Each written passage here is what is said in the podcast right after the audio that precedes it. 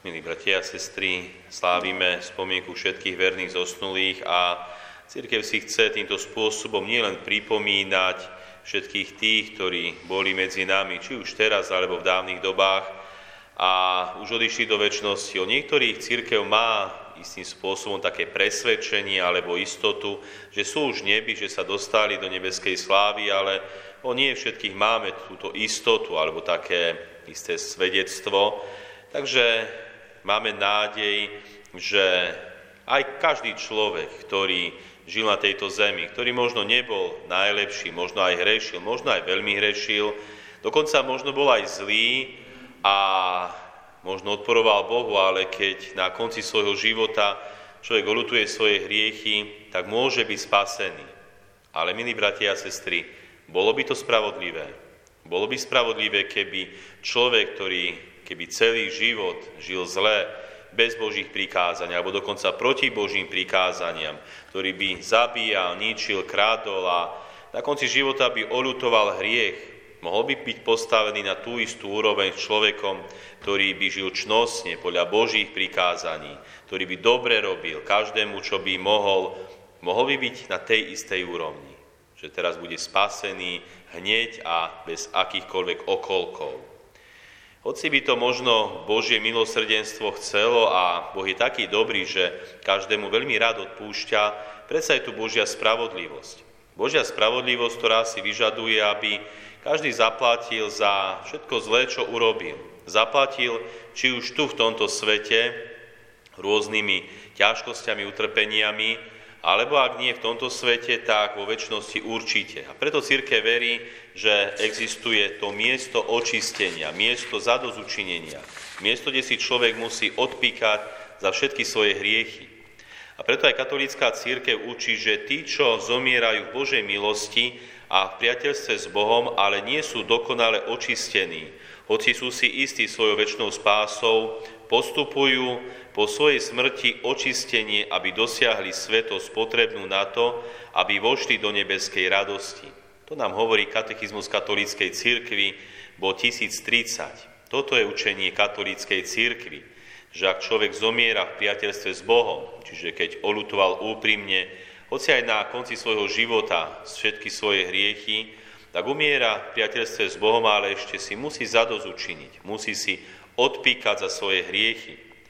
A hoci Sveté písmo nám nedáva nejaký výklad tohto miesta, miesta očistenia, tak predsa prichádzajú rôzni svety, svetci, tí, ktorí, alebo ktorým sa dostala veľká Božia milosť, že mali rôzne mystické videnia alebo zážitky, ktorí mali zážitky s nebom, niektorí s peklom a dokonca niektorí aj s očistcom.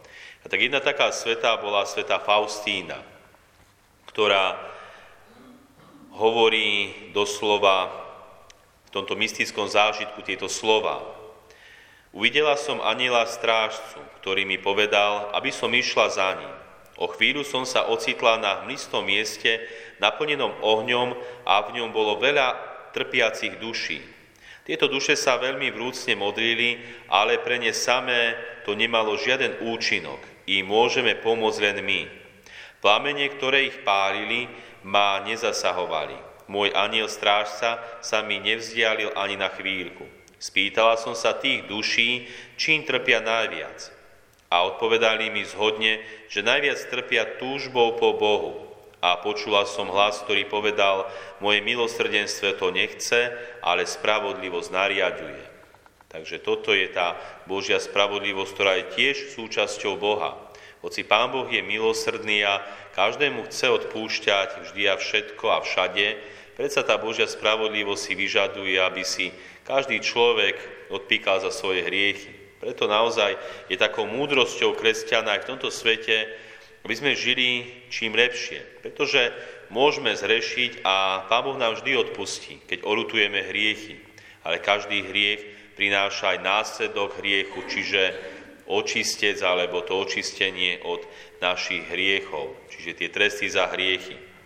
A sveta Katarína Janovská vo svojom traktráte o očistci rozpráva o tom, čo videla tieto slova. Hovorí, Duša niektorých zomrelých sa voči dokonalej svetosti Boha cíti tak špinavá a nehodná priblížiť sa k nemu, že sa sami podrobujú neopísateľne veľkému, ale očistujúcemu utrpeniu. Aj napriek tomu sú šťastné, pretože vedia, že sú spasené.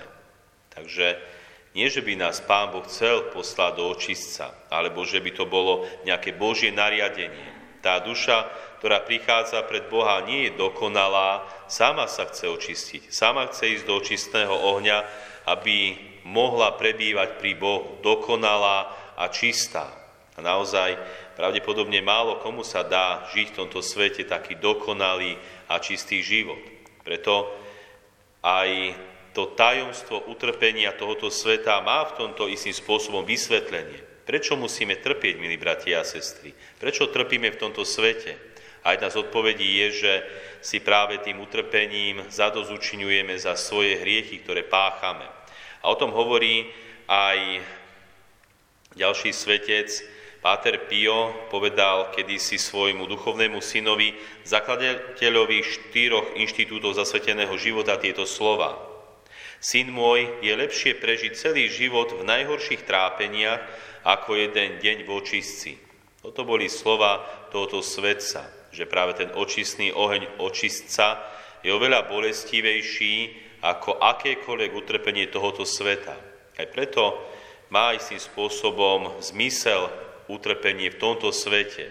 Aj keď veľakrát nevidíme ten zmysel hneď, predsa možno raz, keď príjeme v väčšnosti, sami pochopíme a budeme Bohu ďakovať za každé utrpenie, bolesť, námahu, ktorá sa nám dostala. A naozaj tomuto východisku prichádzajú mnohí, hlavne svetí, ktorí našli zmysel v utrpení a boli doslova šťastní, keď môžu trpieť. Aj keď to naozaj prirodzene človeku nejde. Človek sa bráni utrpeniu, ale predsa, keď naň pozeráme v tomto kontexte, tedy to má väčší zmysel.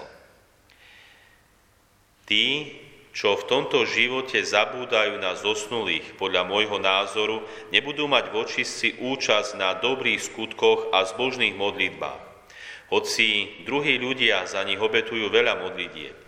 Veriaci, ktorí úplne zabúdajú na trpiace duše, ale zriedka na ne myslia, neprídu o svojich priateľov a orodovníkov, ale z ich pomoci a útechy nebudú mať veľký úžitok. Toto sú slova svätého Kajatána, ktoré majú prebudiť v ľuďoch aktívnu modlitbu za zomrelých. Čiže aj my si máme uvedomovať, ako hovorí svätý Otec, vlastne bývalý svätý Otec pápež Benedikt XVI, že nie, nikto nežije sám, nikto nehreší sám, nikto nie je spasený sám, do môjho života neustále vstupuje život tých druhých, v dobrom i v zlom. Preto môj, pria, preto môj príhovor za druhých nie je mu cudzí, nie je ničím vonkajším a to ani po smrti. Čiže môžeme si takto pomáhať nielen v tomto živote, ale hlavne alebo aj po smrti. A to hlavne tým, že Boh nám dal túto veľkú možnosť príhovor, modlitby, aby sme nielen tých 8 dní, ktoré církev bežne dáva, ale celý mesiac november mohli sa modliť, vyprosovať a doslova vyslobodzovať duše z očistca. A verím, že keď takto sa budeme snažiť a naozaj niekomu takto pomôžeme, aj my raz budeme pravdepodobne na tom mieste očistca. Aj my raz budeme pravdepodobne potrebovať modlitby druhých. Preto si robme priateľov už teraz, z tých, ktorí nás predišli do väčšnosti, aby aj oni raz za nás prosili a orodovali. Amen.